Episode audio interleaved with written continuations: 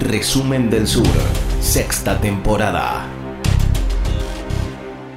¿Qué está pasando en Ecuador? ¿Por qué es que el sistema de salud muestra ese nivel de colapso en un, país que se ubica entre los países con más contagios de coronavirus en América Latina eh, en estos momentos? Y seguramente quien está escuchando eh, el número le va a parecer desactualizado porque vamos a tener eh, una curva ascendente cada vez más fuerte en Ecuador. Estamos ante 2.748 casos de coronavirus y 93 eh, con este, seguramente próximamente superando los 100, los 100 muertos. Bueno, ¿qué es lo que está sucediendo?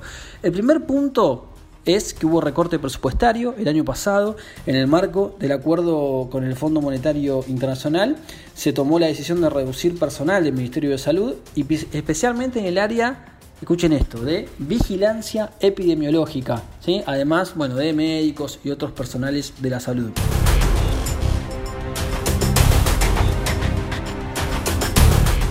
El segundo caso, eh, según mm, dicen algunos eh, profesionales de la salud con los que uno pudo dialogar, eh, fue la falta de previsión. Sabiendo que ya se presentarían casos, no se hizo a tiempo la importación de pruebas suficientes para diagnosticar de manera adecuada y es por eso que estamos ante un subdiagnósticos que se agudiza ante la falta de lo que se denominan cercos epidemiológicos técnicamente realizados.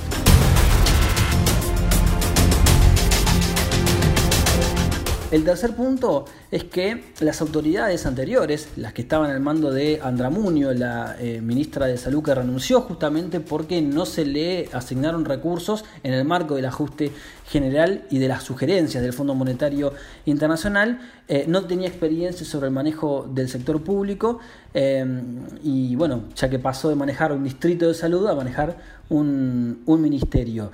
El mm, otro punto que se está planteando también es que hay eh, muchas voces hablando, no hay una eh, conducción unificada sobre el manejo de la gestión. Por ejemplo, eh, está el Ministerio de la Salud, las Fuerzas Armadas y ministros de otras carteras del Estado que están asignados para el manejo de temas específicos que no tienen conocimiento. Hay un ejemplo que, lo, que lo, grafica mucho más, que es el presidente del eh, Ban Ecuador, que es el Banco Público de Ecuador, que fue asignado para el manejo de la gestión de cadáveres. ¿sí? En la zona 9, por ejemplo, donde está Quito, se asigna a un traumatólogo eh, que es médico de la Liga de Quito, un dato para tener en cuenta, para que maneje la gestión hospitalaria yéndose sobre la propia institucionalidad.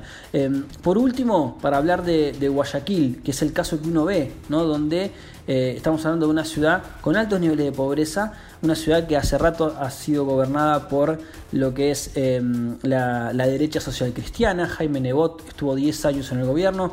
Cintia Viteris, la actual alcaldesa, que hoy está, está en cuarentena porque tiene, dio positivo de coronavirus. Eh, bueno, es una de las ciudades más ricas de, Ecuador, pero al mismo tiempo eh, tenés un nivel de desigualdad gigante donde hay gente que vive el día a día, que vive el comercio, eh, donde hay mayor nivel de concentración poblacional, en niveles de hacinamiento y condiciones de vida muy complejas, donde llegó el coronavirus allí rápidamente, las condiciones hicieron que esto se, esto se esté eh, creciendo de esta, de esta manera, eh, especialmente en el estado de Guaya, donde está Guayaquil, que, que es el estado con más cantidad de casos positivos. ¿Qué está pasando en el sistema de salud pública del país?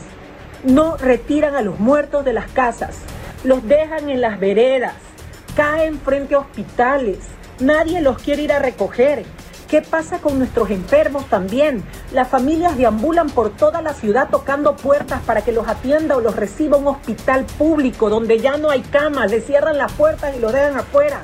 En camionetas salen enfermeros a ponerles oxígeno, pero las puertas están cerradas. Las clínicas particulares están saturadas. Pero aquí la solución no es dejar que se mueran afuera de las clínicas. Por otro lado, la gente llama al número que le dieron y nadie contesta y si contestan le cierran y si no lo dejan esperando. Y por último, no les llegan nunca a hacer las pruebas. Eh, ¿Hay o no hay pruebas suficientes para hacer a los pacientes que tienen síntomas graves de coronavirus? El hospital donde se está eh, atendiendo eh, a los casos de, coronavirus lo inauguró Correa en sus últimos años, pero no tenía la infraestructura hospitalaria para poder llevar adelante y esto fue paralizado durante la gestión de Lenín Moreno.